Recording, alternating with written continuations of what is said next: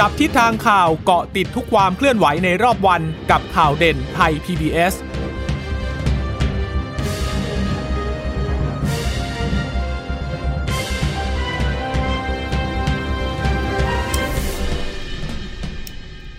สวัสดีค่ะต้อนรับคุณผู้ฟังสู่ข่าวเด่นไทย PBS นะคะพบกันเป็นประจำทุกวันจันทร์ถึงศุกร์บ่ายๆแบบนี้ค่ะอัปเดตข้อมูลข่าวสารที่เกิดขึ้นในรอบวันนะคะวันนี้ดิฉันจีราชาตาเอี่ยมรัศมีกลับมาประจำการเหมือนเดิมแล้วอาทิตย์ที่แล้วก็ลาพักไปทั้งสัปดาห์เลยนะคะแต่ว่าวันนี้คุณพึ่งนภาติดภารกิจก็เลยส่งคุณชนชยานันท์มาเป็นตัวแทนอีกวันนึงค่ะสวัสดีค่ะสวัสดีค่ะค่ะวันนี้ก็ติดตามหลายเรื่องเช่นเคยนะคะเรื่องของการชุมนุมเมื่อวานชุมนุมใหญ่ไปแล้วก็จริงแต่ว่าวันนี้ก็ยังมีความเคลื่อนไหวอยู่เล็กๆน้อยๆนะคะแล้วก็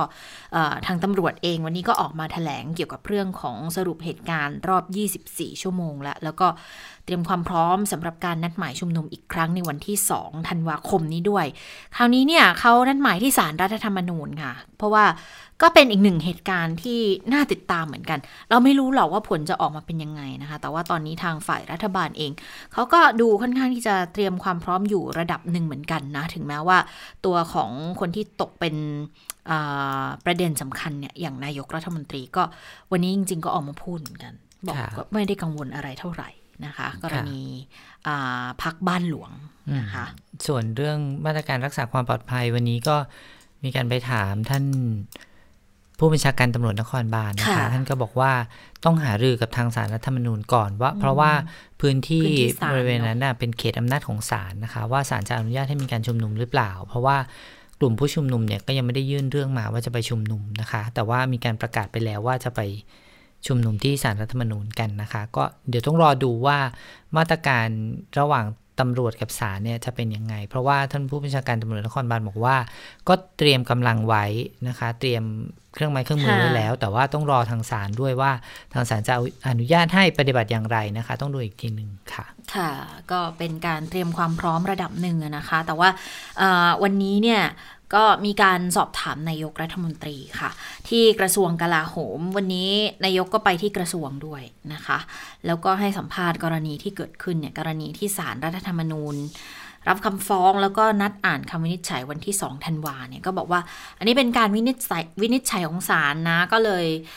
คาดเดาไม่ได้หรอกค่ะแต่ก็เห็นว่าทุกคนให้ความสำคัญกับเรื่องนี้ส่วนตัวนายกบอกไม่ได้คิดอะไรมากค่ะเพราะว่าก็เป็นเรื่องของกระบวนการยุติธรรมก็เคารพไม่ว่าผลจะออกมายังไงก็คงจะไม่วิจารณ์นะคะแต่ว่าขณะเดียวกันการที่มีกลุ่มผู้ชุมนุมจะไปรวมตัวที่ศาลอันนี้นายกรัฐมนตรีให้ความเห็นก็บอกอันนี้ไม่ถูกต้องมั้งเดินทางไปกดดันในสถานที่ต่างๆเนี่ยบางทีอาจจะผิดกฎหมายแล้วก่อนหน้านี้ศาลรัฐธรรมนูญนะคะก็เคยมีมาตรการออกมาแล้วด้วยหลังจากที่มีคนไปประกาศไปกดดันมาตรการต่างๆของศาลแล้วก็กลายเป็นคดีความขึ้นมาก็เลยขอให้ระมัดระวังในเรื่องนี้ด้วยนะคะเดี๋ยวไปฟังเสียงนายกรัฐมนตรีเกี่ยวกับเรื่องของบ้านพักทหารกันก่อนค่ะอะไรล่ะแผนหนึ่งอะไรนะก็จะว่ากันต่อไปอีกทีแล้วกันนะไม่ต้องทำอะไรต่อไปคืออย่าเพิ่งไปคิดล่วงหน้ามากแล้วกันนะผมคิดว่าก็เมื่อตัดสินมาแล้วก็ว่าอีกทีแล้วก็ผมก็เคารพทุกอย่างเมื่อจะออกมาก็แล้วแต่ผมก็รับได้มีแนวคิดว่าจะไปอยู่บ้านพิษณุโลกก็ดูความเหมาะสมก่อนนะว่าจะยังไงตอนนี้ซ่อมแซมเสร็จก็ยังไม่เรียบร้อยดีหรอกนะก็เคยซ่อมมาครั้งนึงแล้วก็มันก็จะรุ่นไปตามห่วงเวลานะหลายปีมาแล้วที่ซ่อมไปครั้งแรกนะตั้งสมัยใหม่ๆฮะมันใหญ่โตเกินไปหรือเปล่าสำหรับเรานะเพราะฉะนั้นมันก็ต้องไปดูที่ความเหมาะสมว่าไงนะในโซเชียลที่ถึงเรื่องอาถรรพ์เรื่องอะไรนี่ครับอ๋ออาถรรพ์นะก็คงไม่หรอกมั้งนะเพราะเราตั้งใจที่จะไปทำความดีนะผมว่ามันไม่ต้องกลัวอะไรหรอกมั้งนะพระผมก็ไหว้นะก็คล้องพระก็พระอยู่ที่ใจด้วยนะถ้าเราทำความดีให้เพื่อชาติแผ่นดินชาติศาสนาพระก็ศาสนาผมคิดว่าสิ่งที่ต้องคุ้มครองเราสินะเพราะฉะนั้นผมก็ยืนมาทุกวันนี้ผมก็เชื่อมั่นว่าสิ่งที่การคุ้มครองผมอยู่ตามที่ผมตั้งใจมุ่งมั่นปรารถนาในการที่ทำประเทศไทยนั้นเจริญก้าวหน้านะเราระวังอย่างที่สุดทุกคนก็รู้อยู่แล้วว่าวันนี้มันกลไกทางการเมืองใช่ไหม ผมเข้ามาวันนี้กับวันนั้นมันคนละช่วงเวลากันใช่ไหมนะก็ต้องระมัดระวังอย่างที่สุดนะผมก็ระมัดระวังในหลายเรื่องเรื่องการทุจริตผิดกฎหมายผลประโยชน์ผมก็ไม่ได้ไปทำอะไรทั้งนี้ไม่มีประโยชน์ส่วนตนทั้งอย่างเลยที่ผ่านมาทั้งหมดเนี่ยผมรู้กับใจผมดีนะผมมีความละอายเกรงกลัวต่อบาปในการทำงานที่เดี๋ยวโอตับปะเลยเข้าใจไหมนับถือศาสนาพุทธก็ต้องเอาสิ่งเหล่านั้นมาปฏิบัติในตัวตนในครอบครัวของตัวเองด้วยผมก็พยายามทำอย่างเต็มที่แล้วล่ะนะค่ะก็มีการสอบถามตอบเอ๊ะถ้าสมมุติว่ามันเกิดเหตุว่าพักที่บ้านพักแห่งนั้นไม่ได้แล้วจะทำยังไงก็บอกว่าเตรียมบ้านพักข้างนอกเอาไว้ไหมจริงๆพลเอกประยุทธ์ก็บอกว่าก็มีนะบ้านพักเนี่ยแต่ถ้าเขาไม่ให้อยู่ก็ต้องไปเพียงแต่พื้นที่บ้านของตัวนายกเนี่ยมีข้อจำกัดค่ะมีความจำกัดแต่ก็คิดว่าคงไม่มีใครทำร้ายหรอกแต่ผู้นำทุกประเทศก็ต้องได้รับความคุ้มครองจะให้โดดเดี่ยวอยู่คนเดียวก็คงไม่ใช่ต่างประเทศเขาก็คุ้มครองดูแลอันนี้น่าจะอ้างอิงไปถึงกรณีก่อนหน้านี้ที่มีการสอบถามกันเหมือนกันก็บอกว่าก่อนหน้านี้เคยมีการอ้างอิงใช่ไหมคะเกี่ยวกับเรื่องของหัวหน้าคณะรักษาความปลอดภัยของนายกรัฐมนตรีที่ให้มุมมองมาบอกว่าอยู่ในค่ายทหารจะปลอดภัยกว่าอยู่แล้วแหละทีนี้บ้านตัวเองก็จริงๆก็มีแต่ว่าอยู่ในนั้นก็เพื่อการรักษาความปลอดภัยด้วยน่าจะเป็นการอ้างอิงไปในส่วนนั้นแต่ถ้ามาดูในฝากฝั่งการเมืองล่ะหารือกับครม.บ้างไหมเพราะจริงๆถ้าสมมุติว่าศาลออกมาผิดนะครม.ก็จะหลุดไปด้วยพลเอกประยุทธ์บอกงี้ค่ะบอกว่าไม่ได้หารือคือยังไงขอฟังคำตัดสินก่อนอย่าเพิ่งคิดล่วงหน้าถึงเวลามันตัดสินใจง่ายอยู่แล้วแหละแต่ว่าผลออกมายังไงก็ตามนั้นค่ะจะระยะสั้นระยะยาวไม่ได้กังวลอะไรนะทีนี้ก็เลยถามไปถึงเรื่องของการชุมนุมด้วยค่ะมีการสอบถามไปเกี่ยวกับว่าอย่างฝ่ายความมั่นคงน่ะตรวจสอบผู้ที่อยู่เบื้องหลังการชุมนุมด้วยหรือเปล่าพลเอกประยุทธ์ก็บอกก็ตรวจสอบอยู่อันนี้เป็นความร่วมมือกันระหว่างคนในประเทศและต่างประเทศหรือเปล่าอันนี้ไม่รู้แต่ตรวจสอบอยู่นะคะแล้วก็ที่ว่ากันบอกนายกลาออกก็ไม่จบหรอกพลเอกประยุทธ์ก็บอกก็ใช่มันจบที่ไหนล่ะมันก็ไปเรื่อยที่สุดแล้วก็แล้วแต่ว่าคิดอะไรก็คิดไปแต่ทำอะไรก็ต้องรับผิดชอบในการกระทำนะให้ผมรับคนเดียวไม่ได้หรอกคนอื่นไม่รับผิดชอบไม่เคารพกระบวนการยุติธรรมก็คงจะไม่ได้นะคะอีกเรื่องหนึ่งที่ย้ำในวันนี้นะคะระหว่างการพูดคุยนายกรัฐมนตรีเนี่ยไม่ได้มีท่าทางดุดันหรือว่าโกรธ อะไรเหมือนกับทุกครั้งหลายๆครั้งที่เราเห็นนะคะแต่วันนี้เอาจะดูเหนื่อยๆหน่อยนะคะแล้วก็เป็นการไปประชุมสภากลาโหมนะคะแล้วก็พูดถึงเรื่องของการดำเนินคดีกับแกนนำด้วยเหมือนกันนะคะบอกว่าก็ต้องจัดการบังคับใช้กฎหมายแล้วก็ให้เข้าสู่กระบวนการยุติธรรมจากการสอบถามเจ้าหน้าที่ถึงหลักการและก็เหตุผลในการบังคับใช้กฎหมายก็บอกว่ามีขั้นตอนกระบวนการมากมายรวมถึงกฎหมายที่เกี่ยวข้องอีกหลายฉบับแต่ว่าต้องดูเรื่องความปลอดภัยในชีวิตแล้วก็ทรัพย์สินของผู้ชุมนุมแล้วก็ประชาชนที่ได้รับผลกระทบด้วยนะคะว่าไม่อยากให้เกิดการกระทบกระทั่งกันอยากให้ระมัดระวังเรื่องความเดือดร้อนการสร้างความเดือดร้อนให้กับคนอื่นนะคะหรือว่าการชุมนุมในพื้นที่ปิดจะดีกว่าไปยึดถนนทำให้คนอื่นเดือดร้อนการจราจรติดขัดอยากพิจารณาถึงส่วนรวมด้วยส่วนอีกเรื่องนึงที่พูดถึงก็คือเรื่องของการนำเสนอของสื่อนะคะบอกว่ามีคนตั้งข้อสังเกตว่าสื่อบางสำนักเนี่ยตั้งคำถามยั่วยุนายกก็บอกว่าอยากให้สังคมมาติดตามดูอยากให้สื่อนำเสนอข่าวที่เป็นกลางแล้วก็เป็นประโยชน์บางครั้งก็ควรจะดูแล้วก็ให้น้ำหนักเรื่องการนำเสนอว่านำเสนอแบบไหนได้บ้างค่ะก็ฟังเสียงท่านนายกนิดนึงค่ะในเรื่องของสื่อมวลชนในการตั้งคำถามยั่วยุนั้นผมคิดว่าก็ต้องสังคมมาติดตามดูแล้วกันนะสื่อผมก็อยากให้เสนอในข่าวที่เป็นกลางนะเป็นกลางแล้วสื่อก็ลองเสนอในสิ่งที่เป็นประโยชน์วันนี้ผมเห็นบางทีก็เป็นการไม่สมควรในสิ่งที่พระบาทหัวสมเด็จพระบรมราชินีได้ทรงเสด็จเยี่ยมประชาชนท่านใส่รูปนิดเดียวนะแล้วในส่วนของสมดุลท่านใส่เต็มหน้าเลยอย่างเงี้ยหมายความว่าอย่างไรนะเพราะนั้นท่านก็ต้องชั่งน้ำหนักให้ดีว่าเหมาะสมหรือไม่นะครับในสิ่งที่มันดีสิ่งที่ต่างประเทศเขาดูประเทศไทยไม่ว่าสถานะทางเงินการคลังสถานะทางเศรษฐกิจน่าจะดีขึ้นในปีหน้าด้วยเร็วกว่าที่อื่นไหมนะการประเมินอะไรล่ะการเงินที่มีเสถียรภาพอะไรพวกนี้นะท่านต้องเสนอพวกนี้ไปด้วยทีในหน้าแรกๆนะเพราะนั้นมันต้องมีทั้งข่าวทั้งสองด้านออกมานะอย่าลืมว่าประเทศนั้นอยู่ได้ด้วยคนทั้งประเทศนะที่ต้องช่วยกันทำให้ประเทศเราเดินหน้าไปข้างหน้านะเพราะนั้นอะไรก็ตามผมไม่ได้หมายความว่าผมรังเกียจ ฝ่ายนี้ผมจะมาใช้กฎหมายตรงนี้กับฝ่ายนี้เท่านั้นผมบอกแล้วว่าไม่ว่าจะฝ่ายไหนก็ตามละเมิดกฎหมายไม่ได้หรอกนะแต่ทั้งนี้นั้นกฎหมายเขาก็มีไว้คุ้มครองสิทธิเสรีภาพพอสมควรเหมือนกันเพราะนั้นอย่าใช้มันเกินเลยเถิดออกไปได้ไหมนะเพราะนั้นก็ฝากสื่อช่วยกันตักเตือนตรงนี้บ้างนะบางทีมันก็ขยายความรุนแรงโดยการสร้างความไม่เข้าใจต่อไปอย่างเช่นกรณีจำนวนคนนะที่ออกมาพูดกันทุกวันก็ประเมินออกมาเนี่ยมันก็เห็นจากภาพถ่ายแล้วมีจำนวนเท่าไหร่บางทีก็เขียนทั้งจนเยอะไปหมดอะนะเป็นหมื่นเป็นแสนเป็นอะไรทำนองเนี่ยเป็นล้านท่านก็บอกมันจริงหรือเปล่าเรานะท่านก็ให้ข้อที่จริงไปเท่านั้นเองผมไม่ได้ว่าอะไรท่านจะเสนอข่าวอะไรก็ได้แต่ผมก็ไม่ห่วงในผู้สื่อข่าวที่อยู่ท่ามกลางการชุมนุมนะผมก็เป็นห่วงพวกเราเหมือนกันนั่นแหละนะแต่ต้องระวังนะว่าถ้ามันเกิดเหตุการณ์อะไรเกิดขึ้นรุนแรงก็เกรงว่าพวกเราจะได้รับผลกระทบไปด้วยนะก็เราระวังตัวเองด้วยแล้วกันเห็นว่าเจ้าที่ก็ทำอย่างเต็มที่แล้วล่ะนะเขาไม่ได้ใช้ความรุนแรงอะไรนะก็ปฏิบัติตามขั้นตอนทางกฎหมายมีการประกาศให้ทราบไปแล้วอะไรไปแล้วแล้วตรงไหนที่เขาห้ามเข้าไปก็พยายามจะเข้าไปในทำนองนี้ผมว่าไม่ถูกต้องหรอกนะนั่นก็เป็นสิ่งที่นายกรัฐมนตรีก็ฝากมาด้วยนะคะสำหรับการรายงานของสื่อมวลชนเนี่ยนะคะที่ก็บางทีอาจจะดูแล้วไม่ค่อยจะถูกใจ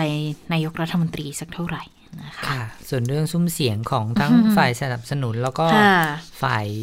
ตรงข้ามจะเรียกว่าอะไรฝ่ายค้านเกี่ยวกับเรื่องของปมเรื่องบ้านพักหลวงเนี่ยนะคะก็อย่างคุณอิทธิพลคุณปลื้มรัฐมนตรีว่าการกระทรวงวัฒนธรรมในฐานะรองหัวหน้าพรรคพลังประชารัฐ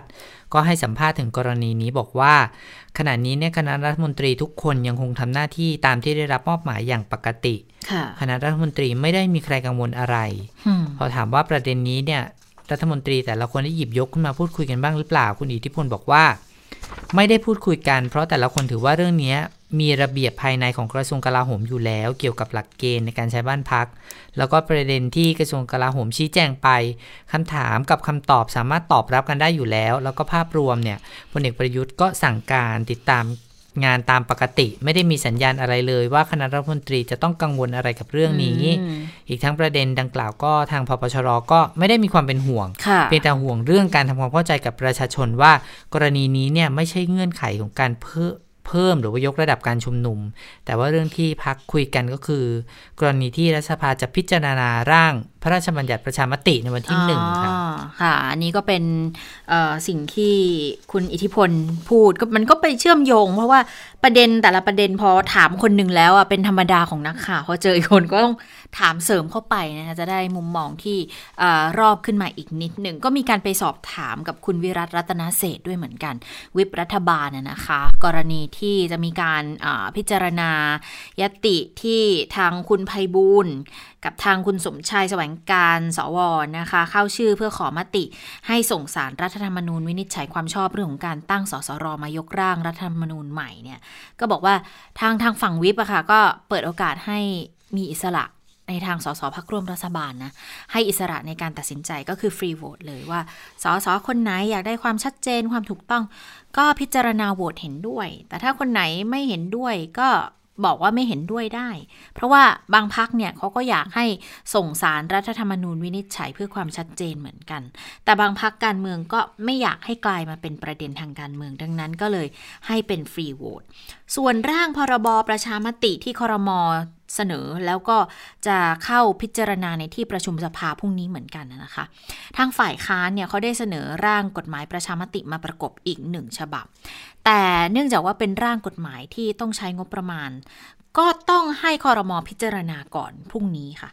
ประเด็นก็คือฝ่ายค้านเนี่ยเขาไม่ได้เสนอมาในฐานะกฎหมายปฏิรูปดังนั้นก็ต้องเข้าสู่ที่ประชุมสภาผู้แทนราษฎรหรือว่าอาจจะต้องมีมติอย่างใดอย่างหนึ่งถึงจะส่งไปพิจารณาเป็นกฎหมายได้แต่ว่าร่างของครม.เนี่ยคือท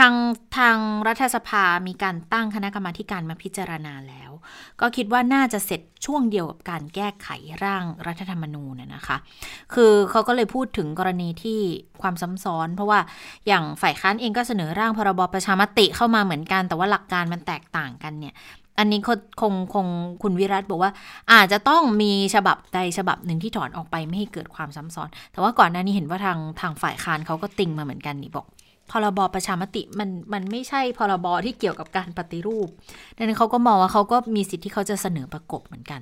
ส่วนกรณีร้อนในวันที่2เนี่ยนะคะคุณวิรัตก็ให้ความเห็นเหมือนกันบอกว่ากรณีของนายกรัฐมนตรีที่ศาลรัฐธรรมนูญจะวินิจฉัยเนี่ยยอมรับเลยนะว่ากังวลเพราะว่านายกเป็นหัวหน้ารัฐบาลในการทำงานแต่ว่าเรื่องนี้วิปยังไม่หารือนะคะถึงบัญชีรายชื่อนายกรัฐมนตรีสำรองเพราะว่าจะรอฟังคำวินิจฉัยก่อนเชื่อว่าผลจะออกมาในทางที่ดีก็ได้แต่ทีนี้อาจจะต้องคุยในพรรคร่วมก่อนแต่ว่าคงไม่ถึงขั้นบอกว่าจะต้องเตรียมรายชื่อเอาไว้สำรองค่ะอย่าคิดไปก่อนว่าจะเกิดอุบัติเหตุทางการเมืองอย่างที่บอกว่าผลมันอาจจะออกมาดีก็ได้อันนี้เป็นความเห็นของคุณวิรัตนะคะส่วนทางฝั่งพรรคเพื่อไทยค่ะคุณประเสริฐจันทรรวงทองเลขาธิการพรรคเพื่อไทยบอกว่าประเด็นนี้เนี่ยประเด็นที่พลเอกประยุทธ์ไปอยู่บ้านหลวงฟรีน้ำประปาฟรีไฟฟ้าฟรีนอกจาก5ประเด็นที่เคยแสดงความเห็นไปแล้วคือบ้านพักรับรองเป็นบ้านพักอาศัยสวัสดิการมีวัตถุประสงค์แตกต่างกับบ้านพักรับรองที่ใช้เป็นการชั่วคราวเพื่อใช้รับรองบุคคลภายนอกพลเอกประยุทธ์มิได้ปฏิบัติภารกิจในกองทัพบกการอ้างว่าเป็นบ้านพักรับรองก็ไม่ใช่ว่าจะได้รับสิทธิ์ในการพักอาศัยเข้าข่ายผลประโยชน์ทับซ้อนเพราะพลเอกประยุทธ์มีอำนาจในฐานะนายกรัฐมนตรีและรัฐมนตรีว่าการกระทรวงกลาโหมตามกฎหมายบุคคลที่ไม่ได้รับราชการจะใช้ประโยชน์จากทรัพย์สินทางราชการไม่ได้นายประเสริฐยังบอกด้วยค่ะว่ายังมีประเด็นที่อยากนำเสนอเพิ่มเติมอีก3เรื่องก็คือเรื่องแรกเนี่ยพลเอกประยุทธ์ฝ่าฝืนแล้วก็ไม่ปฏิบัติตามมาตรฐานทางจริยธรรมอย่างร้ายแรงซึ่งกำหนดว่าการต้องมีความซื่อสัตย์สุจริตเป็นที่ประจักษ์เพราะไม่ดำรงตนเป็นแบบอย่างที่ดีการรักษาภาพลักษณ์ทางราชการและใช้อภิสิทธิ์เหนือคนอื่นโดยไม่คำนึงถึงกฎหมายบ้านเมืองข้อที่2ก็คือการนำเอาเรื่องการรักษาความปลอดภัยมาเป็นข้ออ้างนั้นฟังไม่ขึ้นเพราะว่าข้อเท็จจริงที่อดีตผู้บัญชาการทหารบกกล่าวอ้างเกี่ยวกับเรื่องความปลอดภัยเป็นเพียงการคาดคะเนและพลเอกอภิรัตคงสมพงษ์อดีตพบทบเนี่ยก็ไม่ได้ทำหน้าที่โดยตรงในการรักษาความปลอดภัยให้นายกรัฐมนตรีอีกทั้งไม่ปรากฏว่ามีการร้องขอให้หน่วยงานที่รับผิดชอบโดยตรงดำเนินการเพิ่มเติมใดๆนอกจากนี้ก็มีระเบียบของสำนักนายกรัฐมนตรีว่าด้วยการรักษาความปลอดภัยแห่งชาติปี2522อยู่แล้วก็ระเบียบดังกล่าวในนายกเป็นผู้รักษาการที่ผ่านมาเนี่ยยังไม่มีสิ่งบอกเหตุอันตรายใดๆในการที่จะเกิดกับพลเอกประยุทธ์รวมทั้งนายกรัฐมนตรีในอดีตหลายท่านต่างก็พักที่บ้านพักส่วนตัวกันทุกท่านหรือพักบ้านพักรับรองของนายกรัฐมนตรีก็คือบ้านพิษณุโลกหากห่วงเรื่องความปลอดภัยก็สามารถส่งเจ้าหน้าที่เข้าไปดูแลความสงบเรียบร้อยได้อยู่แล้วหากคนที่ดำรงตำแหน่งนายกรัฐมนตรีไม่กล้าอยู่บ้านพักของตัวเองแล้วเรื่องความปลอดภัยจะมาคุ้มครองดูแลประชาชนได้ยังไงส่วนข้อสุดท้ายก็บอกว่ารัฐธรรมนูญมาตรา211วรรคท้ายกำหนดว่าคำวินิจฉัยของศาลรัฐธรรมนูญให้เป็นเด็ดขาดมีผลผูกพันรัฐสภาคณะรัฐมนตรีศาลองค์กรอิสระและหน่วยงานของรัฐดังนั้นคำวินิจฉัยนี้จะเป็นบรรทัดฐานในอนาคตว่า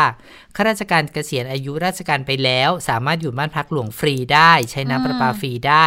ใช้กระแสไฟฟ้าฟรีได้หรือไม่ค่ะนี่น่าสนใจเหมือนกันนะว่าเพราะว่าถ้าเห็นว่าจริงๆที่ออฟฟิศเราเนี่ยค่ะเมื่อก่อนก็จะมีบอกว่าหลายๆคนที่เป็นลูกทหารหรือว่าลูกตำรวจเนาะอย่างเมื่อก่อนก็เคยมีบอกว่าก็อยู่บ้านพักทหารแต่พอคุณพ่อเกษียณอายุก็ต้องออกมาก็ออกมาตามวาระนะคะก็เลยน่าสนใจอยู่เหมือนกันว่าแล้วพอมากรณีนี้เนี่ยทำไมข้าราชการเกษียณบางท่านถึงสามารถอยู่ได้ก็จริงๆก่อนหน้านี้ทางอดีตพบทบนะพลเอกอภิรัตน์ก็เคยให้ข้อมูลเอาไว้ละเคยไปชี้แจงมาแล้วนี่บอกว่าก็ถ้าเป็นคนที่ทำประโยชน์ให้กับประเทศชาติจริงๆมีระเบียบของทางกองทัพบกเนี่ยสามารถให้อยู่ต่อได้ไม่ได้มีปัญหาอะไรแล้วบ้านที่อยู่ไม่ใช่เป็นบ้านพักข้าราชการแต่ว่าเป็นบ้านพักรับรองก็เลยสงสัยว่ามันต่างกันยังไงเหรอระหว่างบ้านพักรับรองกับทางบ้านพักที่เป็นบ้านพักสวัสดิการนะคะก็อาจจะเป็นในลักษณะว่าบ้านพักรับรองอาจจะมีเกณฑ์อะไรที่มีความแตกต่างออกไปด้วยหรือไม่ก็เลยน่าสงสัยอยู่เหมือนกันว่าสรุปแล้วท้ายที่สุดแล้วจะออกมาเป็นในลักษณะไหนนะเพราะถ้าไปเทียบเคียงกับตอนนายกสมัครใช่ไหมคะเปิดพจนานุกรมชิมไปบ่นไปรับจ้างรับประโยชน์คือรับจ้างก็คือได้เงินรับประโยชน์เกินกว่า 3,000 บาทต้องหลุดจากตำแหน่งนายกรัฐมนตรีไปยุบสภากันไปเลยแล้วคราวนี้เนี่ยมันก็มีข้อให้สังเกตได้เหมือนกันค่าน้ำเอาค่าน้ำค่าไฟนะเราไม่ต้องรวมถึงสมมุติว่า ถ้าไปเทียบเคียงเวลาเราไปเช่าบ้านแล้วก็ต้องจ่ายค่าเช่าใช่ไหมแต่นี้ได้อยู่โดยที่ไม่ได้เกษียณอายุราชการไปแล้วค่าเช่าก็ไม่ต้องจ่ายมั้งเพราะว่าเขาอนุญาตให้อยู่แต่ทีนี้ถ้าตีเป็นตัวเลขขึ้นมาเนี่ยมันจะเกินด้วยหรือไม่อย่างไรนะอันนี้น่าสนใจอยู่เหมือนกันนะค่ะส่วนเรื่องการชุมนุมเมื่อวานนี้นะคะก็วันนี้รองผู้บัญชาการตำรวจนครบาลกับรองโฆษกสำนักงานตำรวจแห่งชาติก็ร่วมกันแถลงถึงสถานการณ์การชุมนุมเมื่อวานนี้นะคะบอกว่า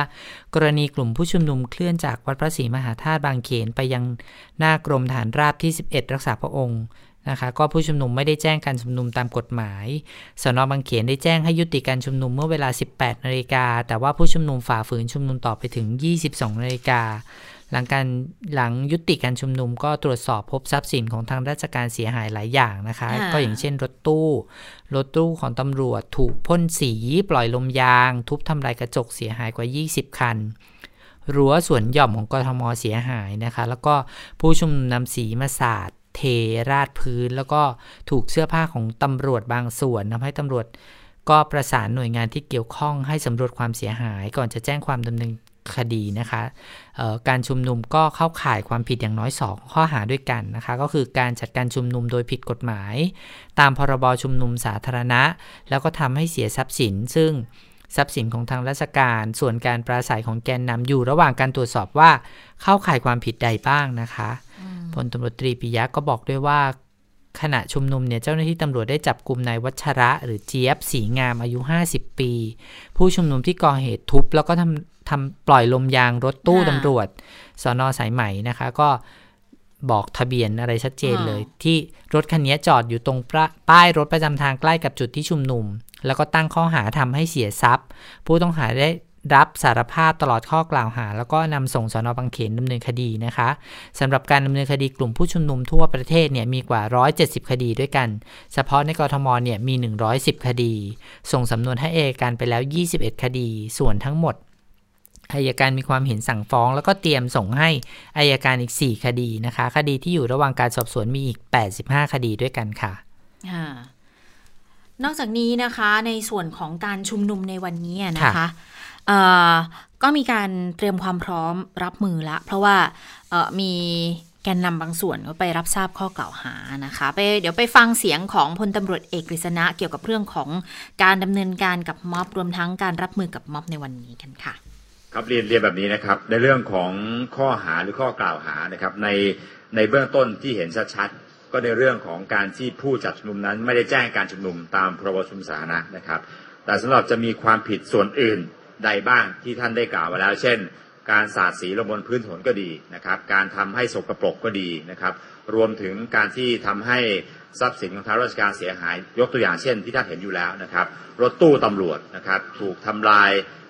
ถูกทำให้เสียหายนะครับเสื่อมค่าไร้ประโยชน์ก็เป็นความผิดในเรื่องของการทำให้เสียทรัพย์หรือความผิดอื่นๆนะครับในชั้นนี้ก็คงจะไม่สิ้นสุดที่ความผิดเท่านี้จะเป็นความผิดส่วนใดขึ้นอยู่กับข้อเท็จจริงนะครับพนักงานสอบสวนดำเนินการไปตามหน้าที่ครับสำหรับความพร้อมในการดูแลนะครับการชักชวนการจัดชุมนุมที่เกิดขึ้นในช่วงบ่ายนี้นะครับเบื้องต้นเท่าที่ทราบนะครับก็อาจจะมีการเดินทางไปให้กำลังใจกับกลุ่มที่ถูกออกหมายเรียกบริเวณสน.ชาติสงครามนะครับและบริเวณสน.ลุมพินีนะครับในส่วนที่3ก็เป็นการประกาศรวมตัวกันของกลุ่มหนึ่งนะครับบริเวณศูนย์พินีเหมือนกันก็อยากจะเรียนให้ทราบว่าจากการรายงานของสถานีตำรวจท้องที่นะครับยังไม่ได้มีการแจ้งการชุมนุมที่เกี่ยวข้องแต่อย่างใดนะครับก็ฝากเรียนว่าการแจ้งการชุมนุมนั้นถือว่าเป็นการปฏิบัติตามกฎหมายในเบื้องต้นตามพรบชุมนุมสาธารณะนะครับเมื่อมีการแจ้งแล้วก็จะต้องปฏิบัติตามกฎหมายในส่วนอื่นด้วยนะครับไม่ใช่ว่าท่านอ้างว่าท่านแจ้งการชุมนุมแล้วแต่ท่านสามารถทำอะไรตามอำเภอใจที่ไปกระทบสิทธิของผู้อื่นได้คงไม่ใช่นี่ก็เป็นในเรื่องของการชุมนุมเพราะว่าหลายๆครั้งเนี่ย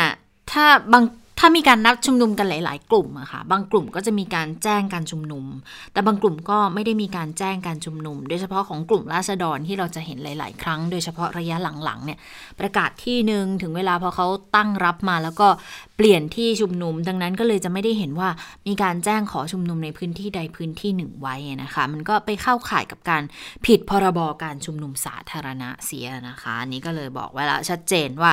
ก็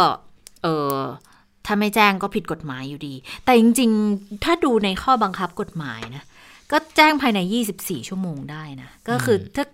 ก่อนการชุมนุมสักนิดหนึ่งถ้าจะไปตรงไหนก็สามารถแจ้งเจ้าหน้าที่ได้น่าจะอยากแจ้งมาเพราะว่าเขาต้องก็เป็นกลยุทธ์อยากเคลื่อนไหวเนาะอยากเคลื่อนไหวไปอีกที่หนึ่งค่ะก็บอกก่อนเดี๋ยวตำรวจเขาไปเตรียมเอาตู้คอนเทนเนอร์กับลวดหนามไปปิดไว้อะไรอย่างเงี้ยนะส่วนเรื่องที่พูดถึงเรื่องความเคลื่อนไหววันนี้นะคะจุดแรกเข้าที่สนชนะสงครามนะคะมีแกนนำคนสำคัญว่าอย่างนั้นเลยไปรับทราบข้อกล่าวหาตามประมวลกฎหมายมาตราเอาตามประมวลกฎหมายอาญามาตรา112วันนี้ก็มีนายอนุนำพานะคะนายพฤทธิ์ชิวรักษ์นางสาวปนัสยาสิทธิจิระวัฒนกุลนายพานุพงษ์จัดนอกแล้วก็นายปฏิวัติสารายแย้มหรือว่าหมอลำแบงค์นะคะจากกรณีการชุมนุมทางการเมืองที่สนามหลวงเมื่อวันที่19แล้วก็20กันยายนที่ผ่านมาค่ะค่ะก็ไหนพูดเรื่องนี้แล้วเดี๋ยวก็เอาอันนี้สักนิดนึงแล้วกันนะคะเพราะว่ามีการพูดถึงมีการกล่าวให้สัมภาษณ์กับผู้สื่อข่าวด้วยบางส่วนอย่างกรณีของเพนกวินเนี่ยเขาก็บอกว่าคดีที่เกิดขึ้นเนี่ยจะยิ่งทำให้คนมาร่วมชุมนุมเยอะขึ้นเพราะว่าคนจะเห็นว่ามีความไม่ยุติธรรมขึ้นในประเทศแต่จะปฏิเสธจะยอมรับข้อกล่าวหาอันนี้ขอให้เป็นไปตามขั้นตอนแต่ยืนยันบอกว่าไม่ได้รู้สึกกลัวนะคะส่วนพานุพงศ์บอกว่าสถาบันควรจะตรวจสอบและวิจารณ์ได้แล้วก็มองว่าการใช้มาตรา112มาแจ้งข้อหาหลังจากที่ฝากขังไปแล้วเนี่ยอันนี้เป็นการกระทำที่อาจมีคำสั่งมาหรือไม่อันนี้เป็นการตั้งข้อสังเกตของพานุพงศ์นะคะก็จะต้องหาข้อเท็จจริงกันต่อไปแต่บอกว่าอย่างนึงที่ยืนยันก็คือจะไม่ทำให้ชะลอหรือว่าหยุดการเคลื่อนไหวแล้วก็ยืนยันอีกด้วยว่ากฎหมายข้อนี้จะต้องถูกยกเลิกนะคะส่วนนายอานนท์นำพาทนายอานนท์ว่ายังไงก็บอกว่าไม่ได้ให้ค่าอะไรกับกฎหมายนี้เพราะว่าพยานหลักฐานประจักษ์ชัดเจนอยู่แล้วว่าพูดอะไรมีจุดหมายอะไรพร้อมต่อสู้ในชั้นศาลถึงแม้จะไม่เชื่อมั่นในกระบวนการยุติธรรมขนาดนั้นแต่ก็เชื่อว่าศาลเองก็น่าจะพิจารณาอย่างตรงไปตรงมาและผลจะออกมาสู่สาธารณชนได้รับทราบกันเพราะว่าตำรวจเนี่ยเคยขอหมายจับแต่ศาลยังไม่อนุมัติก็ถึงวันที่ต้องพูดตรงไปตรงมาแล้วนะคะเรื่องสถาบัน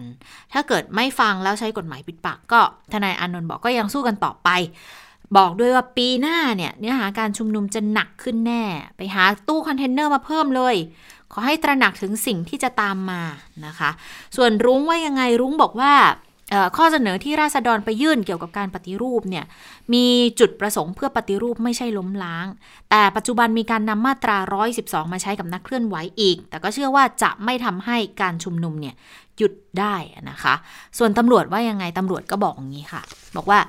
ก็รายงานตัวตามหมายเรียกผู้ถูกกล่าวหาก็พบกับพนักงานสอบสวนตามขั้นตอนนะคะบันทึกให้ปากคำเรียบร้อยแล้วก็จะปล่อยตัวกลับบ้านไม่มีเงื่อนไขอะไรถึงแม้จะเป็นข้อหาร้ายแรงก็ตามค่ะค่ะส่วนที่วันนี้นายกรัฐมนตรีไปเป็นประธานการประชุมประเมินสถานการณ์การชุมนุมที่สภากลาโหมนะคะก็หลังการประชุมเนี่ยก็มีพลโทคงชีพจันทรวณิชโฆษกกระทรวงกลาโหมก็แถลงภายหลังการประชุมค่ะบอกว่าทางฝ่ายความมั่นคงเนี่ยก็ยังคงติดตามสถานการณ์อย่างต่อเนื่องเพื่อดูแลให้เกิดความสมดุลเข้าใจว่าประชาชนเนี่ยมีสิทธิ์ในการชุมนุมโดยปราศจากอาวุธเพียงแต่ว่าการชุมนุมจะต้องแจ้งให้เจ้าหน้าที่ทราบแล้วก็ตกลงในเงื่อนไขไม่ให้เกิดผลกระทบต่อเสรีภาพของผู้อื่นแล้วก็ประโยชน์สาธารณะฝ่ายความมั่นคงโดยเฉพาะตำรวจก็คงใช้กฎหมายตามปกติคือพรบการชุมนุมสาธารณะนะคะฟังเสียงท่านคงชีพนิดนึงค่ะฝ่ายความมั่นคงเนี่ยเราก็ติดตามสถานการณ์การชุมนุมอย่างต่อเนื่องนะครับแล้วก็ฝ่ายความมั่นคงก็จะดูแลให้เกิดความสมดุลนะครับก็เข้าใจนะครับว่าประชาชนมีสิทธิเสรีภาพในการชุมนุมโดยสงบปราศจากอาวุธนะครับเพียงแต่การชุมนุมจะต้องแจ้งให้เจ้าหน้าที่ทราบแล้วก็มีการตกลงในเงื่อนไขที่จะไม่กระทบต่อสิทธิเสรีภาพของผู้อื่นหรือประโยชน์ของสาธารณะนะครับก็ฝ่ายความมั่นคงโดยเฉพาะตำรวจนะครับยังยึดกฎหมายปกติในเรื่องของการพรบการชุมนุมในที่สาธารณะนะครับโดยเฉพาะการพรบการชุมนุมในที่สาธารณะปีพุทธศักราช2558นะครับแล้วก็ดำรงเจตนารมณ์ของพรบนี้คือเรื่องของการอำนวยความสะดวกนะครับเพื่อส่งเสริมสิทธิเสรีภาพของผู้ชุมนุมที่ถูกกฎหมายนะครับและปกป้องความสงบเรียบร้อยของสังคมนะครับก็ มุ่งสู่ความสมดุลนะครับในเรื่องของการรักษาความสงบเรียบร้อยการบังคับใช้กฎหมายและก็การดูแลความปลอดภัยของประชาชนทุกคนนะครับเรายังปฏิบัติงานโดยยึดหลักสากลนะครับดูแลไม่ให้เกิดการกระทบกระทั่งระหว่างผู้ชุมนุมทั้งสองฝ่ายนะครับแล้วก็ต้องติดตามทำความเข้าใจนะครับแล้วก็ปฏิบัติงานด้วยความอดทนต่อการยั่วยุนะครับอันนี้ก็เป็นหน้าที่หลักของ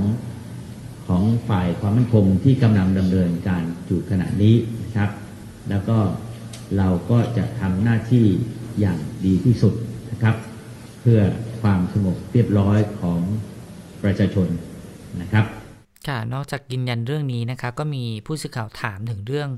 มีการระบุว่าทหารจะมีการทำการปฏิวัติรัฐประหารเรื่องนี้พลโทคงชีพก็ยืนยันว่าไม่มีแล้วก็ได้รับการยืนยันจากผู้ใหญ่ทุกฝ่ายแล้วคือทั้งนายกแล้วก็พลเอกประวิตรวงษ์สุวรรณรองนายกรัฐมนตรีรวมถึงผู้บัญชาการเหล่าทัพเรื่องนี้ไม่มีมูลแล้วก็ยืนยันว่าไม่มีเหตุการณ์ที่จะเกิดขึ้นในลักษณะนั้นขออย่าได้ขยายความให้เกิดความเข้าใจผิดในสังคมเกิดความหวาดระแวงกันคือต่างคนต่างทำหน้าที่เชื่อมั่นว่าทุกฝ่ายจะทำหน้าที่ของตัวเองอย่างดีที่สุดการชุมนุมที่เกิดขึ้นเป็นการพัฒนาการทางการเมืองถือเป็นความตื่นตัวตื่นรู้ทางการเมืองร่วมกันในการมีส่วนร่วมของสังคมถือเป็นการเรียนรู้ของคนรุ่นใหม่แล้วก็คนรุ่นเก่าร่วมทำความเข้าใจต่อเหตุการณ์ที่เกิดขึ้นแล้วก็มีส่วนร่วมต่อการเปลี่ยนแปลงในทางที่ดีขึ้นด้วยเพราะฉะนั้นเราช่วยกันนำพลังที่เกิดขึ้นพัฒนาไปในเชิงบวกเพื่อประโยชน์ต่อส่วนรวมประเทศชาติให้ก้าวหน้าอย่างเข้มแข็งและแข็งแรงโดยเฉพาะกระบวนการการมีส่วนร่วมทางประชาธิปไตยในสังคมที่ถูกต้องค่ะค่ะนี่ก็เป็นความเคลื่อนไหวที่เกี่ยวเนื่องกับการชุมนุมทางการเมืองแล้วก็เรื่องของการเมืองด้วยนะคะแต่ว่าช่วงนี้เนี่ยโควิดก็กลับมาก่อนจะไปโควิดดิฉันอยากให้คุณจิราชตาเล่าเรื่องที่ได้คุยกับอาจารย์สมพงษ์เมื่อเช้าให้ฟังหน่อยเพราะว่าวันพรุ่งนี้จะมีความเคลื่อนไหวสำคัญเหมือนกันเพราะว่าน้องๆเนี่ยเขามีการน้องๆชั้นระดับมัธยมนะคะเขามีการนัดหมายกันว่าจะแต่งชุดprivate ไปเรียนวันแรกในวันเปิดเรียนซึ่งความจริงอ่ะมีหลายโรงเรียนเปิดเรียนไปแล้วนะคะแต่ว่าวันพรุ่งนี้เนี่ยส่วนใหญ่ก็จะเปิดพร้อมกันนะคะก็ต้องจับตาดูเหมือนกันว่ารัฐบาลหรือว่าทางหน่วยงานรับผิดชอบอย่างกระทรวงศึกษาธิการเนี่ยเขาจะดำเนินการเรื่องนี้ยังไงเพราะว่าก่อนหน้านี้เขามีซุ่มเสียงมาว่าเขาจะไม่ยอม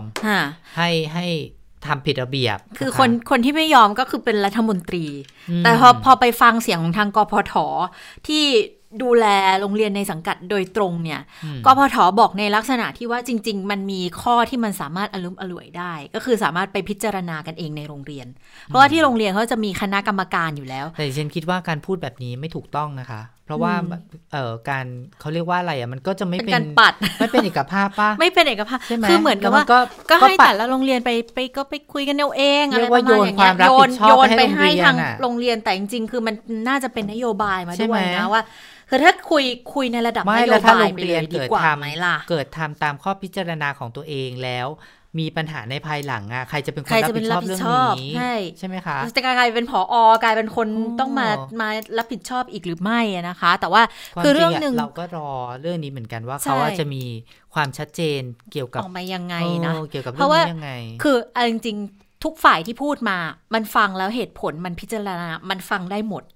ฝ่ายที่บอกว่ามันก็มีความเป็นระเบียบเรียบร้อยมันไม่ต้องมีความเหลื่อมล้ำนู่นนี่มันก็ฟังได้แต่อีกฝ่ายนึงเขาก็มองว่าก็ใส่แล้วถ้าเกิดว่าถ้ากฎระเบียบมันไม่เคร่งจนรู้สึกแบบบีบกันขนาดนี้เนี่ยเพราะว่าบางโรงเรียนที่ไปฟังน้องๆพูดอ่ะมันก็เกินไปจริงๆอย่างผมยาวมานิดนึงคุณอยู่ๆเด็กผมยาวมานิดคุณไปตัดผมเด็กจนแหว่งแล้วคนต้องไปตัดที่ร้านอีกทีนึงเป็นการเสียเงินหรือว่าเสื้อเขาผิดระเบียบไปเล็กๆน้อยๆอะไรอย่างเงี้ยแล้วจะต้องไปหาซื้อใหม่เพราะว่าไปโดนตัดโดนทำให้มันเสียหายใช้ไม่ได้อันนี้มันก็จะเป็นเรื่องที่อันนั้นโรงเรียนก็คงไปต้องพูดคุยแหละมันเป็นเรื่องที่ตกเถียงกันเยอะมากตั้งแต่สมัยเราแล้วใช่แต่ว่าปัญหาก็คือว่าสิ่งที่เราไม่อยากเห็นเลยอ่ะก็เราไม่อยากเห็นความขัดแย้งที่เกิดขึ้นระหว่างครูกับศิษย์อันนี้เราในฐานะเนี่ยคนทั่วไปที่มองเข้าไปอ่ะเพราะว่าสถาบันครูกับสถาบันนักเรียนเนี่ยนะคะขออนุญาตใช้คำว่าสถาบันเนื่องจากว่าที่ผ่านมาเนี่ยเราเห็นถึงความห่วงใยที่ครูมีต่อเด็กแล้วก็เห็นถึงความการแสดงออกของเด็กที่มีต่อครู คือเด็กๆเขาอยากมีพื้นที่ในการแสดงออกซึ่งหลายโรงเรียนที่ผ่านมาเนี่ยโรงเรียนก็เรียนรู้นะคะแล้วก็คุณครูก็พยายามเปิดใช่แต่ว่าทีนี้เราควรมีจุดร่วมยังไงเพราะว่ากลัวว่าเดี๋ยวจะเหมือนกับตอนที่ผูกโบขาวกับตอนชู3นิ้วซึ่งกลายเป็นว่าบางโรงเรียนทำได้บางโรงเรียนมีปัญหาเราปรับตัวกันไม่ทันอันนี้ครูปรับตัวไม่ทันแต่ว่าที่ผ่านมาเนี่ยเด็กๆเขาประกาศเมื่อพฤหัสที่แล้วก็ปรากฏว่าศุกร์เสาร์อาทิตย์จันทร์รวมถึงวันนี้เนี่ย4 วันที่ผ่านมาเนี่ยมีคนพูดเรื่องนี้น้อยมากเลยแล้วก็ยังไม่เห็นท่าทีแนวโน้มที่ออกมาว่าเอ๊ะมันควรจะต้องเป็นแบบไหนในรูปแบบเดียวกันบ้างหรือว่าจะอนุญาตให้เด็กเขาทำหรือไม่ให้ทำแล้วถ้าไม่อนุญาตแล้วจะทำยังไงกับเด็กดีนะคะเนี่ยเป็นห่วงว่าพรุ่งนี้มันจะมีภาพของการยื้อยุดฉุดกระชากอะไรกันเหมือนที่คือลักษณะที่ภาพที่มันออกมาบางทีถ้าเกิดไปใช้กำลังใช้อำนาจกับเด็กมันก็คงดูแบบว่าคุณก็ต้องรับฟังเหตุผลเด็กๆบ้างดูไม่ดีแน่ๆแหละแต่ที่คุยกับอาจารย์สมพงษ์จิตระดับนะอาจารย์มองว่าจริงๆมันก็เป็นโอกาสที่ดีนะที่จะเปิดพื้นที่ในการพูดคุยทำความเข้าใจกันคือเหมือนกับว่าในเมื่อเด็กก็มีเหตุผลของเขามาแล้วระดับหนึ่งถ้าเกิดเปิดรับฟังและทำความเข้าใจให้มันไปในทางเดียวกันอ่ะมันก็น่าจะโอเคอาจารย์ก็มองคือก็ถามอาจารย์ไปว่าบางทีข้อเสนอเหล่านี้มันจะเป็นเสียงที่ดังมาจากเด็กในเมืองเป็นส่วนใหญ่หรือเปล่าเพราะก็ต้องยอมรับว่าเวลาที่มันปั่นกระแสอะไรเนี่ยเด็กในเมืองจะได้เปรียบกว่าใช่ไหมคะเพราะว่าเสียงเขาดังเขาเข้าถึงสื่อด้วยแล้วก็พวกโซเชียลต่างๆเนี่ยเด็กในเมืองก็อาจจะถนัดคล่องแคล่วมากกว่าหรือไม่ถ้าเทียบกับเด็กหมายถึงในชายขอบเลยนะในชนบทซึ่งบางพื้นที่เนี่ยเขาก็อาจจะเห็นด้วยหรือไม่เห็นด้วยอันนี้เราไม่แน่ใจเหมือนกันแต่อาจารย์ก็มองว่าคืออันนี้ก็เข้าใจนะเพราะอาจารย์อ่ะก็ลงไปในพื้นที่ชนบทเหมือนกันก็เห็นถึงปัญหาที่มันเกิดขึ้นอย่างบางพื้นที่เขาก็มองแล้วว่าก็มีความจำเป็นที่จะใส่ชุดนักเรียนเพื่อมันก็จะช่วยในเรื่องของการลดความเหลื่อมล้ำช่วยในเรื่องของเศรษฐกิจได้ประมาณหนึ่งจริงๆนั่นแหละคือไม่ต้องไปซื้อหาเสื้อเยอะๆให้ลูกมาใส่ในแต่ละวันก็ใช้ชุดนักเรียนไปซะมันก็ช่วยได้ประมาณหนึ่งแต่ทีนี้ถ้าเกิดในโรงเรียนในเมืองถ้าเกิดเขาพร้อมแล้วคุยกันเขาโอเคเนี่ยก็ตกลงกันเสียคือไม่ได้หมายความว่าฟรีไปหมดทุกอย่างนะในเซนส์ของอาจารย์นะอาจารย์พูดในแง่ที่ว่าตกลงให้เข้าใจไปในทางเดียวกันคือแล้วทีนี้คุณอนุชาเขาถามบอกท่าทีของรัฐมนตรีกับกพท.ต่างกันนะอาจารย์มองยังไงอาจารย์มองว่าท่าทีของรัฐมนตรีอาจจะแข็งไปนิดนึงแล้วกพท.เปิดพื้นที่คุยอันเนี้ยมันก็น่าจะโอเคกว่าแต่ดิฉันได้เห็นด้วยกับคุณชนชยนันท์นะว่าจริงๆมันก็ควรจะมีหน่วยงานกลางที่แบบออกเป็นนโยบายให้มันชัดเจนเหมือนกันนะไม่งั้นเนี่ยเดี๋ยวมันก็จะมีปัญหาอีกมันก็จะเหมือนตอนโบขาวที่ตอนนั้นรัฐมนตรีพูดเองด้วยซ้ำบอกว่าก็เป็นสิทธิ์ที่แสดงออกได้แต่พอไปถึงระดับโรงเรียนปุ๊บก็กลายเป็นว่าบางโรงเรียนทำได้บางโรงเรียนกลายเป็นปัญหาขึ้นมาเลยก็ต้องรอดูวันพรุ่งนี้ว่าจะเป็นยังไงนะคะคงจะได้เห็นภาพกันเพราะว่าโรงเรียนที่บอกว่าจะมีความเคลื่อนไหวนี่เป็นโรงเรียนใหญ่ๆหลายโรงเรียนเช่นสามเสนวิทยาลัยก็อย่างที่บอกว่าส่วนใหญ่ก็จะเป็นโรงเรียนในเมืองนะใช่เนี่ยแหละก็เลยห่วงว่าเอ๊ะวันพรุ่งนี้เราแหมกลัวจะเห็นภาพที่ไม่ควรจะเห็นจังเลยนะคะส่วนเรื่องสถานการณ์โควิดวันนี้มีผู้ติดเชื้อรายใหม่21 คนด้วยกันค่ะตัวเลขค่อนข้างน่ากลัวเหมือนกันนะคะแต่ว่าเกือบทั้งหมดเนี่ยเป็นผู้ที่เดินทางกลับจากต่างประเทศนะคะแล้วก็เป็นคนไทยอยู่17 คนที่เหลือเนี่ยเป็นชาวต่างชาตินะคะชาวต่างชาตินี่ก็เดินทางมาจากญี่ปุ่นฝรั่งเศสรัสเซียแล้วก็โอมานประเทศละ1 คนนะคะส่วนชาวไทยเนี่ยเดินทางมาจากอินเดียอิตาลีสหราชอาณาจักรรัสเซียเดนมาร์กสหรัฐอเมริกาเนเธอร์แลนด์ประเทศละ1 คนนะคะส่วนที่เดินทางจากเยอรมนีแล้วก็เมียนมาเนี่ยประเทศละ2 คน ญี่ปุ่นแล้วก็สวิตเซอร์แลนด์ประเทศละ3 คน ทั้งหมดเนี่ยอยู่ในสถานที่กักกันนะคะโรงพยาบาลกรุงเทพ7 คนชลบุรี8 คนนนทบุรี1 คนเชียงราย2 คนสมุทรปราการ3 คนพบว่ามีอาการป่วย2 คนนะคะแล้วก็อีก2 คนเนี่ยคือ19 คนเนี่ยเป็นคนที่เข้าตามด่านตามด่านปกติคือบินมาส่วนอีก2 คนเนี่ยเป็นคนที่ลักลอบเข้าเมืองอันนี้ลักลอบเข้าเมืองอันนี้แหละเป็นปัญหาเพราะว่าตัวเลขนี้เป็นตัวเลข24ชั่วโมงนะคะนั่นหมายความว่าจะเป็นตัวเลขที่รายงานมาตั้งแต่เมื่อวานแล้วใช่แต่วันนี้ไปรายงานยืนยันผลก็คือสรุป ในรอบ24ชั่วโมงแต่ว่าวันนี้เนี่ยที่เชียงรายเขาก็มีการรายงานของพื้นที่เขามาเพิ่มเติมอีกเหมือนกันนั่นก็คือที่มีการคอนเฟิร์มเนี่ย2คนติดเชื้อโควิด-19 อันนี้เป็นล่าสุดที่มีการรายงานมาวันนี้คาดว่าตัวเลขนี้เนี่ยน่าจะไปรวมของทางสาธารณสุขในวันพรุ่งนี้เพราะอย่าลืมว่าของสทเขาจะต้องสรุป24ชั่วโมงค่ะแต่ถ้าเป็นแต่ละจังหวัดเนี่ยเขาสามารถที่จะรายงานของแต่ละพื้นที่ของตัวเองก่อนได้เลยถ้าเกิดว่าคอนเฟิร์มมาแล้วนะคะสองคนนี้ก็ไปเชื่อมโยงกับรายที่ติดเชื้อที่ลักลอบเข้ามาแล้วก็ท่องเที่ยวไปทั่วเลยรายทางจากเชียงรายยันเชียงใหม่ตอนนี้ก็ปั่นป่วนกันไม่น้อยเลยคือตอนนี้ก็มีความพยายามในการจะสอบสวนโรคกันอยู่นะคะแล้วก็ไปตามที่ต่างๆว่าเขาไปไหนมาบ้างก่อนหน้านี้เนี่ยก็กรมควบคุมโรคได้แถลงไปแล้วว่าพบหญิงวัย29 ปีติดเชื้อที่จังหวัดเชียงใหม่นะคะก็พบว่าผู้ติดเชื้อเดินทางกลับจากที่ทำงานที่เมียนมาลักลอบเดินทางเข้าไทยที่จังหวัดเชียงรายแล้วก็มีประวัติไปสถานบันเทิงห้างสรรพสินค้าโรงภาพยนตร์ซึ่งมีกลุ่มผู้สัมผัสเสี่ยงทุกกลุ่มทั้งในพื้นที่เชียงรายแล้วก็เชียงใหม่เนี่ย300กว่าคนนะคะ326คนแบ่งเป็นเสี่ยงสูงเนี่ย105คนเสี่ยงต่ำ149คนแล้วก็ผู้สัมผัสอื่นๆอีก72คนโดยอยู่ระหว่างการติดตามผู้สัมผัสมาตรวจเชื้อนะคะวันนี้ก็มีการไปตั้งจุดตรวจเชื้ออยู่หลายแห่งด้วยกันนะคะแล้วก็ก่อนหน้านี้เนี่ยห้างสรรพสินค้าที่ผู้หญิงคนนี้ไปเดินเนี่ยก็ต้องปิดเพื่อทำความสะอาดนะคะแล้วก็มีสถานบันเทิงที่ผู้หญิงคนนี้ไปพร้อมกับพนักงานในสถานบันเทิงอีก40กว่าชีวิตก็ต้องหยุดถูกกักตัวนะคะแล้วก็สถานบันเทิงก็ต้องปิดนะคะแล้วก็มีรถแกร็บด้วยที่รับส่งเนี่ยกำลังติดตามตัวกันอยู่ก็คือที่สำคัญที่มีคนตั้งข้อสังเกตเยอะแล้วก็อยากให้มีการเอาผิดด้วยนะคะพูดไปถึงขนาดนั้นเพราะว่าผู้หญิงคนนี้เนี่ยรู้ตัวว่าตัวเองป่วยตั้งแต่อยู่ที่เมียนมาแล้วนะคะพอรู้ตัวว่าตัวเองป่วยตั้งแต่อยู่เมียนมาปรากฏว่ากลัวว่าทางนู้นมีการระบาดแล้วก็กลัวจะเข้าไม่ถึงการรักษาก็เลยหนีกลับมาพอหนีกลับมาเนี่ยแทนที่จะไปพบแพทย์ไม่ไปเที่ยวก่อนไปเที่ยวแล้วก็ไปรวมกลุ่มกับเพื่อนมีการสูบบุหรี่มวลเดียวกันกับเพื่อนด้วยแล้วปรากฏว่าเนี่ยวันนี้ก็มีการแจ้งผลออกมาแล้วว่าเพื่อนก็ติดค่ะเพื่อนก็ติดด้วยแล้วก็น่าเป็นห่วงเพราะว่านอกจากการยืนยันว่ามีผู้สัมผัสใกล้ชิดติดเชื้อแล้ว2คนนะคะตอนนี้ยังรอผลอยู่อีกแล้วก็ล่าสุดเนี่ยมีคนที่ลักลอบเข้าเมืองผ่านทางเชียงรายมาอีกกลุ่มนึง8คนด้วยกันนะคะเป็นผู้หญิงทั้งหมดก็เข้าใจว่าไปทำงานที่ท่าขี้เหล็กเขาบอกว่าทำงานที่ท่าขี้เหล็กแล้วก็ไม่แน่ใจว่าเป็นสถานบันเทิงอะไรเป็นสถานบันเทิงอาจจะเป็นคาราโอเกะเลยไม่แน่ใจแต่ว่าหนีเข้ามาโดยการเดินเท้าเข้ามาทางช่องทางธรรมชาตินี่แหละแล้วก็เจ้าหน้าที่ก็บอกว่าเขากลัวจะติดเชื้อทางนู้นก็เลยจ้างให้คนน่ะนำทางเดินเข้ามานะคะแล้วก็มาถูกเจ้าหน้าที่จับได้ก่อนคือไอ้เรื่องลักลอบเข้าเมืองก็ส่วนหนึ่งนะคะแต่ว่าที่เราบางทีหลายๆคนอาจจะไม่ค่อยเข้าใจก็คือหนีเข้ามาแล้วถ้ารู้ตัวว่าตัวเองอาจจะเสี่ยงเนี่ยอย่างน้อยๆถ้าเกิดกักตัวอยู่ที่บ้านสักหน่อยก็น่าจะดีกว่าไหมล่ะแต่ก็เราก็ไม่รู้ว่าเขาอาจจะกลัวว่าเขาเข้ามาโดยผิดกฎหมาย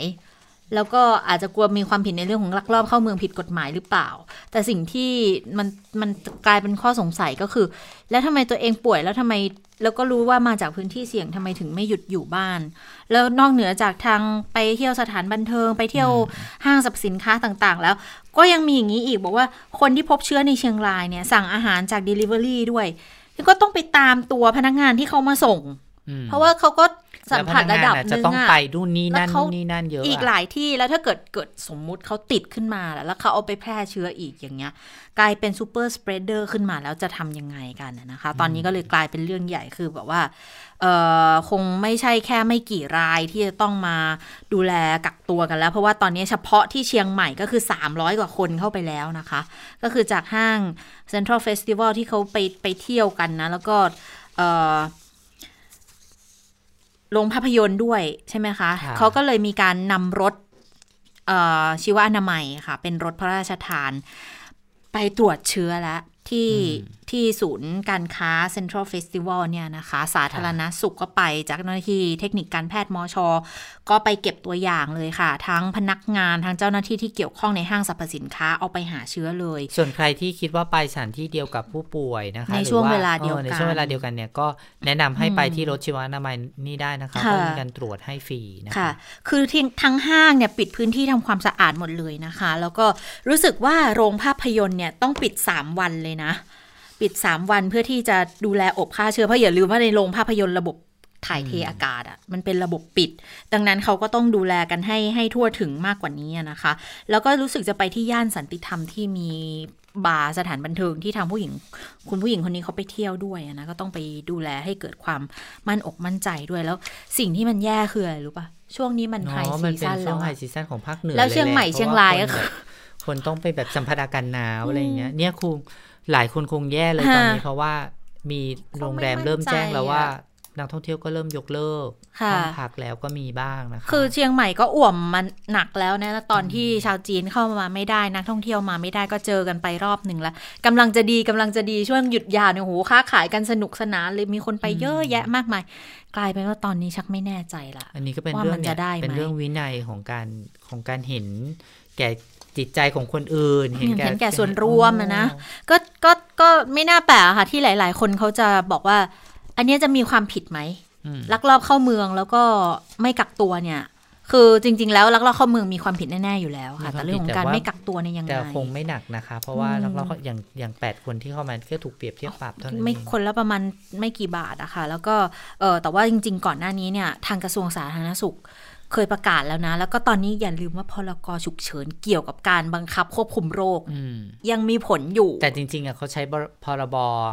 บอนามัยพรบควบคุมโรคก็ใช้ได้เลยนะคะเอาผิดทางอาญาได้ด้วยก็สามารถเอาผิดได้แต่ทีนี้ถ้าเทียบกับความสูญเสียทางเศรษฐกิจมันคุ้มกันหรือไม่นะบางคนถึงขั้นบอกว่าบางทีพวกที่ร้านค้าที่เขาได้รับผลกระทบอย่างเงี้ยไปฟ้องเอาเงินเลยได้ไหมว่าทำให้เขาเสียโอกาสขนาดนี้เนี่ยแล้วมันเป็นภาพรวมนะคะก็ไม่ใช่แค่บ้านเราแล้วล่ะที่ต้องคือนอกจากบ้านเขาแล้วบ้านเราก็ต้องระวังเพิ่มขึ้นแต่ว่าทางพม่าทางเมียนมาเองตอนนี้ก็ไม่ใช่เล่นเหมือนกันนะคะวันนี้คุณสาวรักษ์เห็นว่ามีตัวเลขอัปเดตจากทางฝั่งนั้นด้วยใช่ไหมคะใช่ค่ะสวัสดีค่ะคุณผู้ฟังสวัสดีทั้งสองท่านนะคะก็แน่นอนโอ้โหเข้ามาจากเมียนมาข้ามแบบคือดิฉันทึ่งมากคือข้ามเข้ามาไม่เท่าไหร่คือโพสต์ Facebook ทุกระยะโอ้โหอันนี้ก็ถือว่า8ท่านนี้8ท่านเซต8คนขออภัย4ท่านเซตก่อนหน้านี้ใช่8คนเนี่ยรวมแบ่งเป็น4นะคะเดินทางมาคนละรอบแต่ว่า4ท่านที่คุณโสรักษ์บอกนี่ก็คือว่าโพสต์ Facebook ทุกๆจับได้ก็เช็คอินให้เรียบร้อยเลยก็กลายเป็นการชี้เบาะแสให้เจ้าหน้าที่จุดนั้นก็อาจจะเข้ามายากแล้วล่ะหลังจากนี้ก็มองในแง่ดีคือหนึ่งเจ้าหน้าที่รู้แล้วเอามันมีช่องโหว่ตรงนี้ไปอุดได้แต่ประเด็นคือเจ้าหน้าที่ควรจะรู้อยู่แล้วตั้งแต่ก่อนหน้านี้ไหมล่ะก็มีจุดอ่อนตรงไหนบ้างก็เขตแดนไทยพม่านี่ 2,000 กว่ากิโลเลยนะมันยาวอ่ะทีนี้แน่นอนนะคะพออะไรที่มันระบาดในเมียนมาแล้วก็กระทบมาถึงไทยก็ต้องไปติดตามย้อนไปดูกันหน่อยจริงๆเมียนมาเนี่ยเราเคยทำวิเคราะห์แล้วก็พูดถึงหลายรอบมากนะคะคือวันนี้ดิฉันก็เลยแมสเสจไปถามเพื่อนนักข่าวในเมียนมาถามว่ามันเกิดอะไรขึ้นกับพม่าเพราะกับเมียนมาเพราะว่าในช่วงแรกๆเนี่ยเมียนมาเป็นอีกประเทศหนึ่งที่ควบคุมการระบาดได้ดีมากเลยนะคะถ้าดูจากกราฟเนี่ยตัวเลขผู้ติดเชื้อเนี่ยแทบไม่มีเลยแต่ว่าพอมาเจอการระบาดรอบ2ช่วงราวๆเดือนกันยายนถึงตุลาคมโอ้โหเป็นเด้งขึ้นไปเลยพุ่งเป็นแบบรถไฟเหาะปรี๊ดขึ้นมาอย่างนี้เลยนะคะแล้วเพื่อนเนี่ยเขาก็เล่าให้ฟังนะคะว่าการพอรอบแรกเนี่ยสถานการณ์มันดีมากการควบคุมมันทำได้ดีคือประชาชนทุกคนมีความตื่นตัวนะคะทุกคนก็เลยกาดตกและทีนี้พอเกิดรอบสองเนี่ยคือมาจากทางฝั่งของรัฐยะไข่ที่มันอยู่แบบชายแดนสุดติดกับจีนแล้วมันกลายเป็นว่าทุกคนเริ่มกาดตกแล้วมันก็เลยระบาดเร็วเลยแล้วก็เอาไม่อยู่จริงๆแล้วก็ระบบสาธารณสุขก็รองรับไม่ไหวอันนี้ก็ต้องยอมรับนะคะว่าระบบของเขาก็คือหลายจุดยังมีปัญหาคือช่วงนั้นมียอดตายเป็นพันคนนะคะยอดเสียชีวิตเป็นพันคนเอาแค่เรื่องของไฟฟ้าทุกวันนี้เขาเปิดไฟฟ้ายังต้องมีแบบเป็นช่วงๆเลยนะเป็นช่วงเวลานะคะอ่ะนั่นก็คือปัญหาเรื่องของระบบสาธารณสุขด้วยเรื่องของปัญหาประชาชนที่ไม่ค่อยให้ความสำคัญกับมาตรการควบคุมการระบาดด้วยก็เอาเป็นว่าในช่วง2เดือนติดต่อกันแล้วนะคะที่จำนวนผู้ติดเชื้อรายใหม่เมียนมาเนี่ยอย่างน้อยเนี่ยขั้นต่ำคือ 1,000 คนต่อวันขึ้นนะคะดังนั้นตัวเลขผู้ติดเชื้อเนี่ยคือแบบพุ่งแบบสูงทะยานมากตอนนี้นะคะตัวเลขล่าสุดเลยค่ะตัวเลขผู้ติดเชื้อสะสมในเมียนมาอยู่ที่ 89,486 คนเสียชีวิต 1,916 คนนะคะแล้วก็มาตรการของเมียนมาที่เขาใช้ตอนนี้เนี่ยหลักๆแบ่งเป็น2จุดจุดแรกคือนครย่างกุ้งอันนี้ถือว่าเป็นจุดหนึ่งที่มีผู้ติดเชื้อมากที่สุดอีกจุดหนึ่งคือที่กรุงเนปิดอร์คือเมืองหลวงหลักๆที่เขาใช้เนี่ยก็เช่นห้ามรับประทานอาหารในร้านนะคะแล้วก็จะมี เรียกว่าปิดล้อมหมู่บ้าน7แห่ง7เขตในกรุงในนครย่างกุ้งนะคะแล้วก็ถ้าออกมาในที่สาธารณะต้องสวมหน้ากากอนามัยตลอดเวลาแล้วก็แน่นอนใครไม่จำเป็นห้ามออกจากบ้านนะคะดังนั้นคนส่วนใหญ่ก็คือ work from home แต่ถ้าหากว่าจำเป็นเนี่ยต้องออกไปซื้อข้าวซื้อของเนี่ยเขาอนุญาตให้1ครอบครัวออกไปได้แค่คนเดียวยกเว้นว่าถ้าจำเป็นต้องไปพบแพทย์1ครอบครัวให้ออกไปได้แค่2คนก็อาจจะแบบเป็นลูกที่ต้องพาคุณพ่อคุณแม่หรืออะไรไปนะคะแล้วก็ส่วนที่กรุงเนปิดอร์นะคะเขาใช้มาตรการก็คือทุกคนที่จะเข้าไปในเมืองจะต้องถูกกักบริเวณแล้วก็ต้องตรวจหาโควิด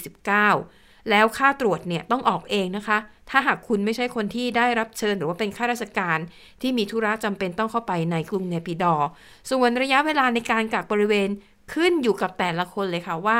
เดินทางมาจากไหนมีพื้นที่เสี่ยงมากน้อยแค่ไหนนะคะแล้วก็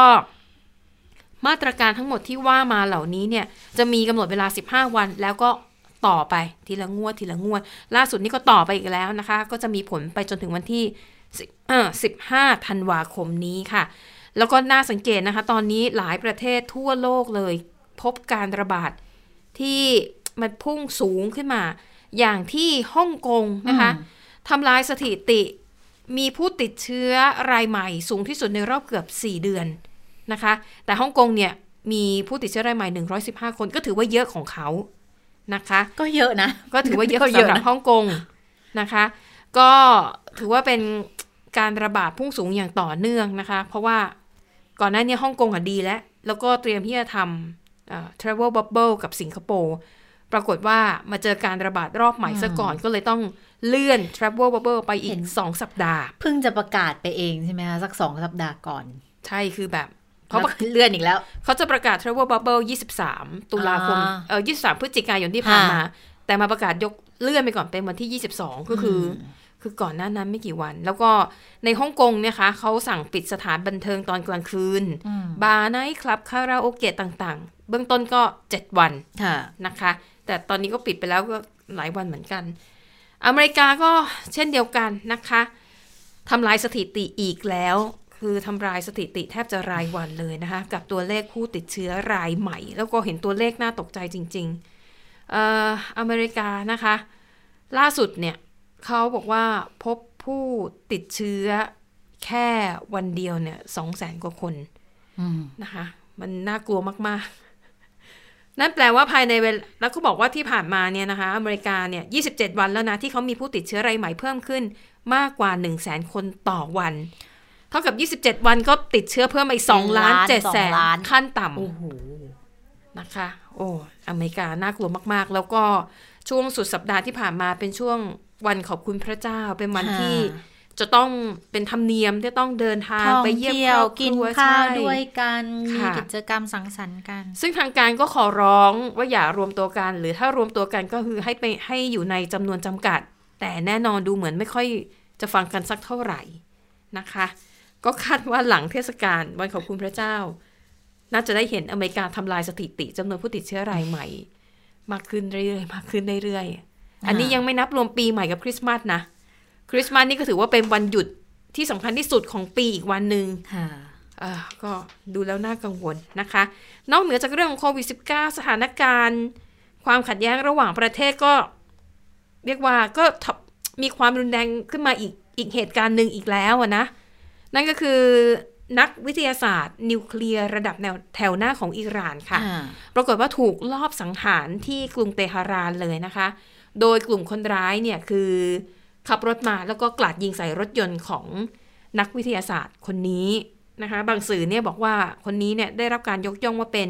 บิดาด้านนิวเคลียร์ของอิหร่านเลยด้วยซ้ำก็ทำให้หลายฝ่ายกังวลนะคะว่ามันจะนำไปสู่ความขัดแย้งครั้งใหญ่หรือที่เรียกว่าสงครามโลกครั้งที่3อีกหรือเปล่าเพราะว่าอย่างที่บอกว่าคนนี้เป็นคนสำคัญแล้วปีนี้อิหร่านสูญเสียบุคคลสำคัญไปแล้วอย่างน้อย2คนถ้าจำได้ต้นปีมีนายพลของอิหร่านนะคะที่ถูกทรัมป์สั่งโดรนใช้โดรนไปสังหารนะตอนนั้นก็หวาดเสียวกันไปแล้วว่ามันจะสถานการณ์จะรุนแรงหรือเปล่านะคะแต่ก็ยังไม่ได้มีอะไรเกิดขึ้นที่เลวร้ายมากนักแต่มารอบนี้อีกแล้วนะคะตอนนี้อิหร่านเนี่ยสงสัยว่าน่าจะเป็นฝีมือของอิสราเอล แล้วก็ไม่แน่ใจว่าสหรัฐเนี่ยจะรับทราบด้วยหรือเปล่านะคะแต่ว่าตอนนี้ยังไม่มีฝ่ายไหนที่ออกมาบอกอ้างความรับผิดชอบว่าอยู่เบื้องหลังการลอบสังหารนักวิทยาศาสตร์คนนี้นะคะก็เดี๋ยววันนี้เนี่ยที่อิหร่านเขาจะมีการประกอบพิธีศพอย่างเป็นทางการส่วนเรื่องของการตอบโต้นักวิเคราะห์หลายคนมองว่าน่าจะเร็วๆนี้แหละเพียงแต่ว่ามาตรการตอบโต้ของอิหร่านจะใช้รูปแบบไหนและจะรุนแรงสักเท่าไหร่เขามองว่าอันนี้กำลังจะกลายเป็นโจทย์ท้าทายของโจไบเดนนะคะว่าที่ประธานาธิบดีสหรัฐที่เคยบอกไว้แล้วว่าถ้าได้รับตำแหน่งเนี่ยเขาจะกลับไปฟื้นฟูความสัมพันธ์กับอิหร่านแล้วก็จะดึงทุกฝ่ายเนี่ยกลับเข้าร่วมข้อตกลงปลดอาวุธนิวเคลียร์ของอิหร่านอีกครั้งหนึ่งแต่พอมาเจอเหตุการณ์แบบนี้อีกงานมันคงไม่ง่ายแล้วแหละนะคะเพราะว่าอิหร่านเนี่ยสูญเสียบุคคลสำคัญไปอย่างน้อย2คนหนึ่งในนั้นสหรัฐเกี่ยวด้วยเต็มๆนะคะส่วนของกรณีนี้ก็ต้องติดตามอย่างใกล้ชิดนะคะวัน2วันนี้คาดว่าน่าจะมีแอคชั่นอะไรสักอย่างจากฝั่งของอิหร่านค่ะค่ะและค่ะทั้งหมดก็คือข่าวเด่นไทย PBS ในวันนี้นะคะเราทั้ง3คนลาไปก่อนสวัสดีค่ะสวัสดีค่ะ